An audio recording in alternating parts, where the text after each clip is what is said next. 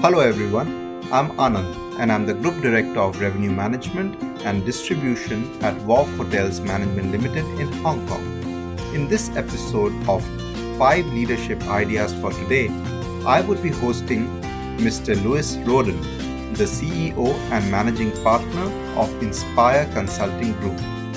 Louis has over 25 years of experience in a range of functions including organizational development, human capital, and brand communication. He has served in leadership positions in hospitality, logistics, finance technology firms, and several successful tech startups. As founder of Inspire Consulting Group, Lewis has worked with hotel companies like Starwood, Hilton, Wyndham, Intercontinental, and also Wharf Hotels.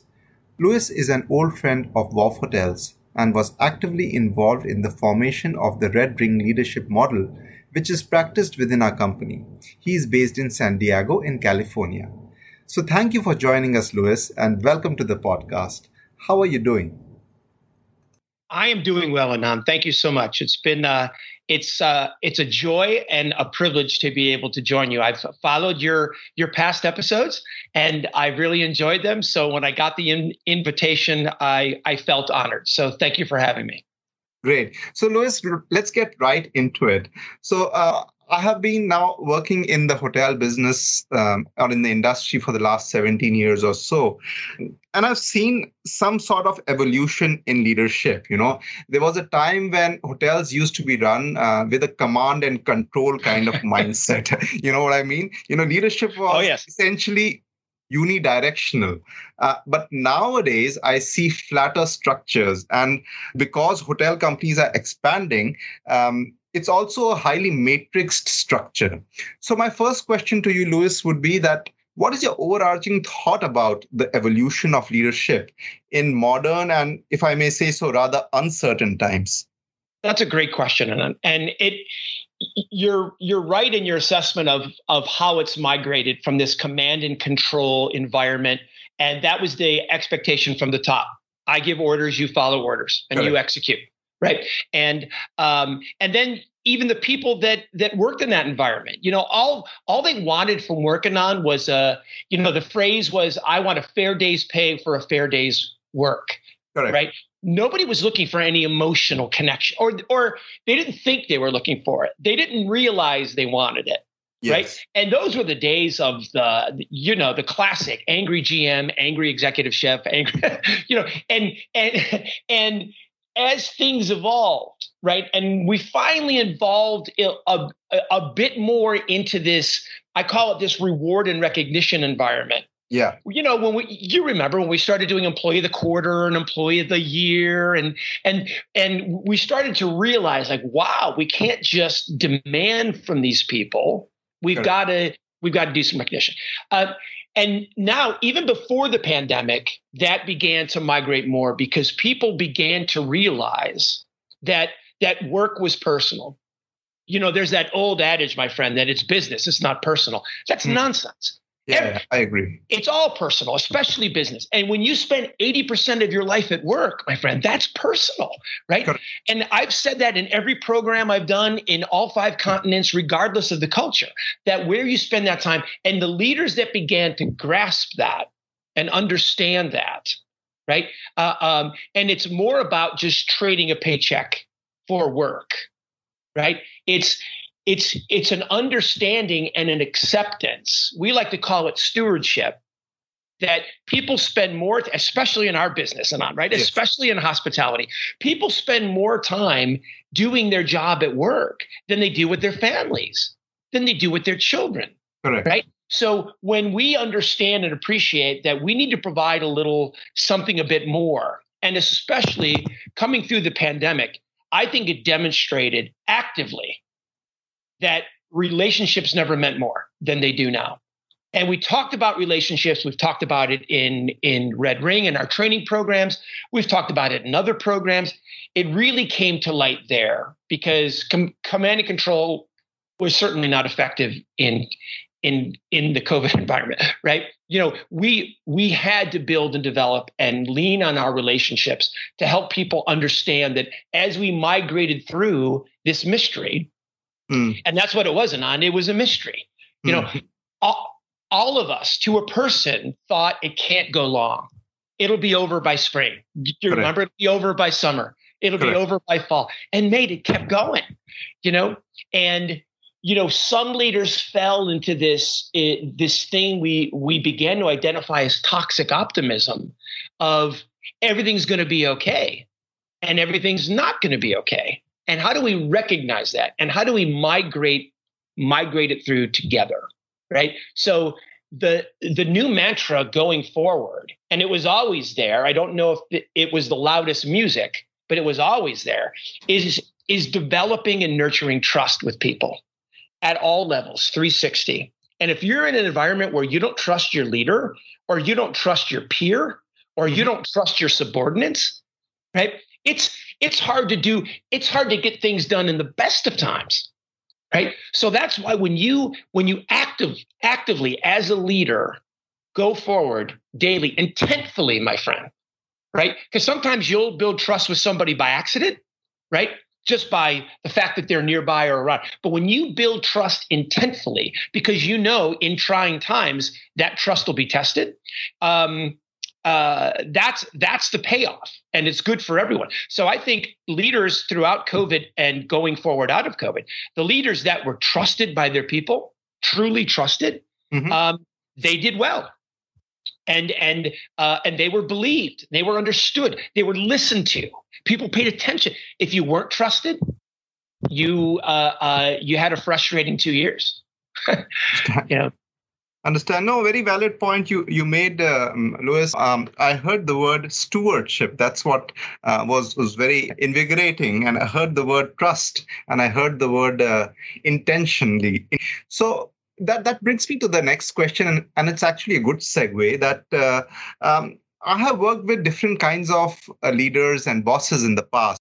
On one end end of the extreme, there is this proverbial nice boss, okay, who would be uh, very nice to work with, very comfortable to work with, very kind-hearted, um, but they fail to challenge you. They fail to indicate where are your blind spots. So so this is one extreme. Now, on the other extreme, we have bosses who could be an absolute tyrant. Okay, they get the job done, but they leave a trail of dead bodies on the way. you know what I mean? Uh, oh yes, oh yes. yeah. Uh, in my opinion, both extremes are bad. So how do we find the Goldilocks zone? How can we be uh, empathetic towards the employees and also not be too aggressive in our approach? Yeah. Okay. So where is that right balance? Yeah, that's a great. Uh, um, I like you. You drew a great analogy, my friend, and and I call it. There's that other extreme. It's Disney leadership, and look, I love the Disney company, so I, I, I you know, but but it's that idea of everything's hearts and flowers, and everything can be fixed with a hug. No, everything can't be fixed with a hug right? You know you you do have to have a, a far more pragmatic approach Correct. right? Uh, um, and the other extreme i've i've seen it as well. I agree that you see somebody deliver the number whatever the number is and they leave destruction in their wake. The middle point is is simple i i think. Now it's simple but it's not easy right? Is that when when you reach a level of mutual accountability with your team right? And again, that mutual accountability is built, and I don't mean to be a broken record, my friend, but it's important to talk about built on a foundation of trust. So if you're my leader and you have hard feedback for me and I trust you, I'll listen. Mm. Right.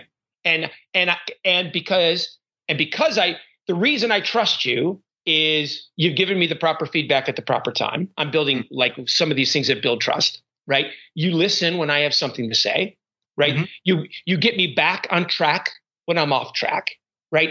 You you don't tell me good news when there's bad news to be heard, mm-hmm. right? So so you built all that trust. So when somebody pulls me aside or pulls you aside and say, "Look, I think we've could have I could I think this could have been done better or I think we missed the point on this and I have some corrective feedback for you." You listen because it's an environment of trust right i hate to bring it back to parenthood but i'm a i'm a father of of two sons so it's the if that i i can you, if i give feedback to my kids and they trust me right? And they, I believe you, Dad. I mm-hmm. believe that this is the right way to do it instead of the. If they don't trust me, they they nod and they tell me whatever they think I want to hear, and then they go back to doing the bad thing. My friend, it's the same thing in leadership. So now look, the the uh, uh, the dictator you talked about, the autocrat, he will get results, right? He or she will get results from fear, right? And fear, as we know, is a very compelling motivator, but it's a short-term motivator, correct? Right? And people, all, although they they will respond to fear, they will try to move themselves away from the thing that made them fearful. Always right? Okay. Uh, uh, unless it's an adrenaline rush, like a bungee jumper or something, like right? But as far as a work environment, um, those people will will just find their way out or leave, or just try to fly fly under the radar, right? So the middle part is, and I think of the best uh, of the best bosses I've had, Anand, the best leaders that I've had were very tough on me, had very high expectations. And I go back to what's the common denominator? Because these were in mm-hmm. different industry in different mm-hmm. places. My friend, it was always they took the time to develop a relationship with me, and I trusted them, and they trusted me. Right. So I think that's the balance. Right. That's the that's the middle point. And and how do we nurture that trust? Because I think a lot of leaders Anand they confuse they confuse trust with reliability. Correct. Right. So they think, well, Uh, you, you, know, I do what I say I'm going to do. I'm on time. I don't lie. I keep my word. Those things make you reliable. They yes. don't necessarily make you trustworthy. trustworthy. Right. And we got to realize that that trusts are rooted in these relationships that we have with our people. Especially, and it's a leader's responsibility, right? To I think that beautiful zone that you talked about is as a leader, I put on that lens every day at work saying, I want to develop relationships with people and and and and grow trust. And there'll be a lot of people that aren't like me, right? They'll look different, they'll sound different, they'll mm-hmm. love different, they'll pray to a different God, they'll they'll they'll have a different accent. I I have to transcend all those tribal things, and that's what they are that leaders have to deal with and develop relationships with that beautiful rainbow. And if I do that, right, then I don't need to be the tyrant, right? Nor do I have to give everybody a hug all the time. I'll realize I'll give the I'll give the hugs at the right time, and sometimes I got to give the tough feedback at at the right time. If it's an environment rich with relationships and trust, it's going to be okay. Mm-hmm. Yeah. I think that was a great analogy that uh, leadership is no different from parenthood. And just how I bring up my seven year old daughter with love and discipline. I guess uh, a good leader needs to practice both yeah. with, uh, with, with oodles of trust, I guess. Yeah. yeah. Yeah. So this brings me to, to the next question, um, Louis, that, uh, um, you, you know how we are structured at Wharf. We have uh, hotels and then we have a corporate office. So we have hmm. on property leaders and we have above property leaders right now. And and one very common um, challenge that we face on uh, at times is, uh, is is the difficulty of leading a team who does not formally report to you mm. and is based remotely in another destination. So, in your opinion, how can we humanize this a bit more and increase our influence? Um, is uh, leadership location agnostic and depends on formal lines of relationship? Because when I read the stories of leaders like Gandhi and Mandela, they didn't have any formal lines of reporting on them. No, right? No, you know? yeah, they didn't have an org chart. correct, correct, and and yet their influence was uh, loud there. So how how can we increase our influence uh, whilst not being physically present with our followers? Yeah that's wow. You know and and um again a, a great analogy Anand, and a powerful one right? Uh, um and i i i want to inspire all our leaders to to to see themselves as potentially having that kind of level of influence because that's what it is it's influence right? And when you don't have authority, right? You know, uh, um, you know, we always say that if if you just have authority, all you get is compliance, right? And if you have influence and you can inspire people, then you get commitment. And we don't want just uh, um, we just don't want compliance. We want commitment. So it comes back to I mentioned briefly, uh, I think a, a bit ago about that idea around mutual accountability, mutual goals, mutual success, right? That we all have to win. We win together or we fail together, right? We can't do it alone, right? Revenue management can't do it without finance, can't do it without human resources, can't do it without operations. Even at the hotel level, it's the same thing, right? And you've seen it, I'm sure, Anand that, you know, some hotels struggle when they get really siloed. Yeah. Right. That's it. Sales and marketing doesn't care what's going on anywhere else as long as they're hitting their numbers, or engineering, or or or housekeeping, right? And transcending that and looking at it, I always look at it like like a team on on the foot on the football pitch, right? That that the midfielder doesn't work for the striker and the goalie doesn't work for the defender. I mean, there's no, yeah, there's a team captain, but when they're on the field, they're all working together because mm. they know that if we don't work together, we're going to lose the match. We're going to fail. Right. And uh, it's the same thing in any kind of team environment that sometimes I think we have to think a little bit, we have to think a bit like athletes, right? In that everybody has a specific expectation, a specific uh, uh, level of performance that we want to see play out. But that's the easy part. Understanding how that fits in the collective. Yeah. Right. How that fits in the total. Right.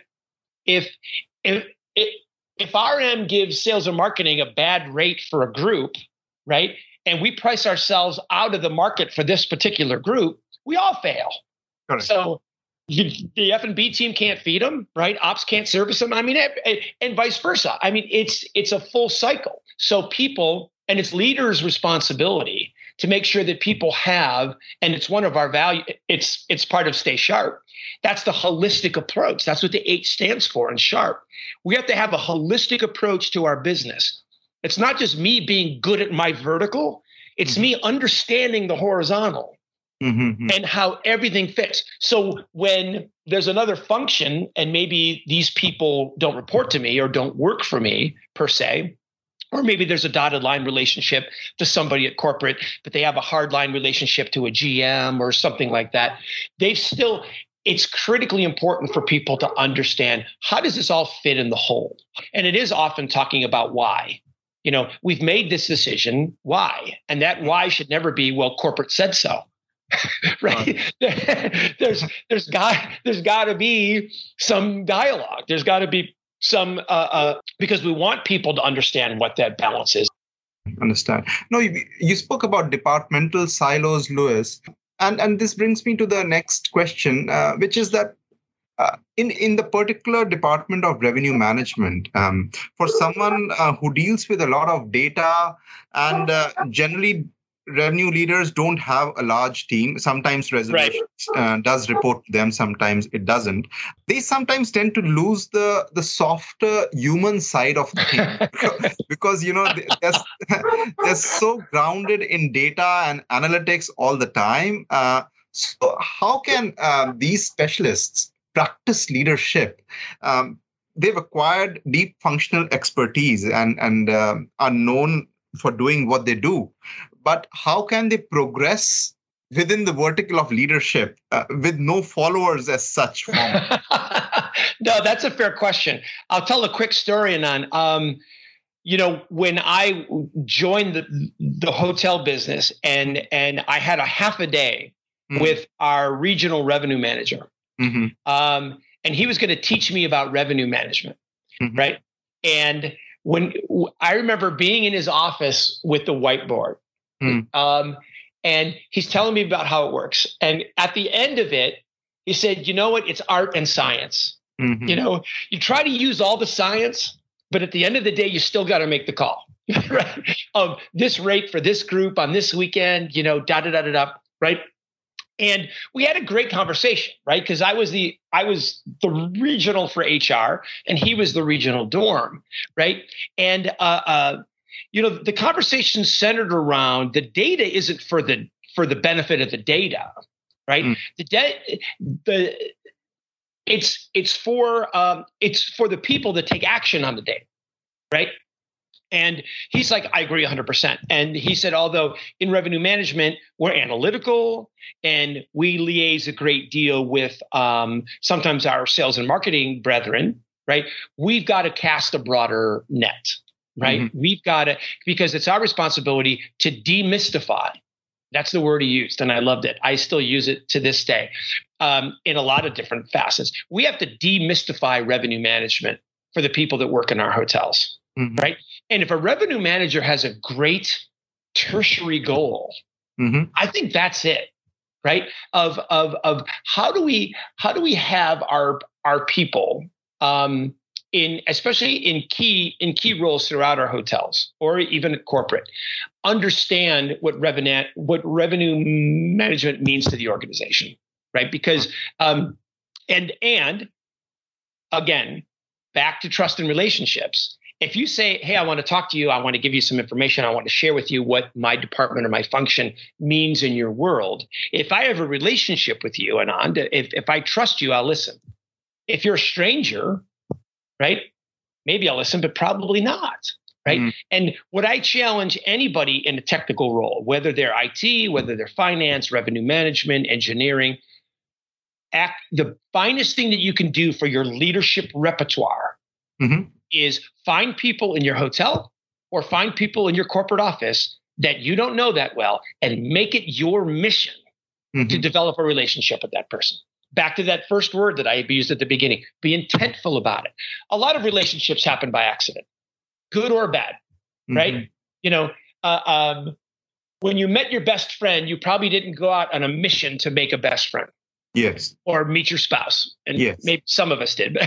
right. But like, but a lot of those things just unfold by accident. Right. Yes. Leaders cannot leave that to chance. Right they can't they can't go to work say well i hope i accidentally develop relationships today. They have to be intentful about it. And every revenue management person in every hotel is a leader. So it's your my challenge is it's your responsibility to go into your hotel or if you're a regional or a corporate to go into whatever environment all those environments and actively look for people that you don't know and develop relationships right? Because um, because every piece of data shows you know, to appeal to the data people Anand. It all shows that one of the biggest driver of a leader's success is their ability to build relationships with others. And one of the biggest drivers of a leader's failure is their inability to build relationships. But and so when you make it purposeful, right? Yes. It can be very, very powerful. And especially when you're in a role that's not HR, not sales and marketing, not ops. So it doesn't it doesn't make you do it, right? It doesn't immerse you in relationships like some of those roles do right uh, you've got to choose to do it that's what even makes it more powerful because it's a choice I fully agree that these accidents are less likely to happen if you if you work in a technical role. So you have to have to be more intentional about it. That's it. A very That's valid point, and thank you for sharing your perspective on that. And, and, before we started this podcast, uh, um, you mentioned something very um, significant that that leadership is easy when the sun is shining, you know, mm. but the real litmus test is when things get difficult. So, as you would appreciate, this year and last year, we had hotel associates that, that had to undergo several rounds of pay cuts. And this was on top of the added challenge of not being able to see their families. Do you have any last words to share on how to provide hope to people when you are a leader? Wow. You know, it's, it's, uh, um, you know, you don't, you don't understand, um, how strong you are until your strength is needed right? And and the perseverance and endurance that people have needed over the past two years um, is is is incredible, right? And you know, I it's I saw a quote once that said something along the lines of "You're stronger, uh, you're stronger than you believe, right? You're smarter than you think." Right. And there was something else. It's it's it's it's our ability to carry on, right? And a lot of people, and you probably know this, Anand, that so many people have left hospitality right? Because because hospitality was the safe place and and the people that were hoteliers nobody complained about the business like we did but we never left yeah. right? We, we always stayed. And there's been a migration away because people have said well you know it's not stable. My friend there's nothing stable.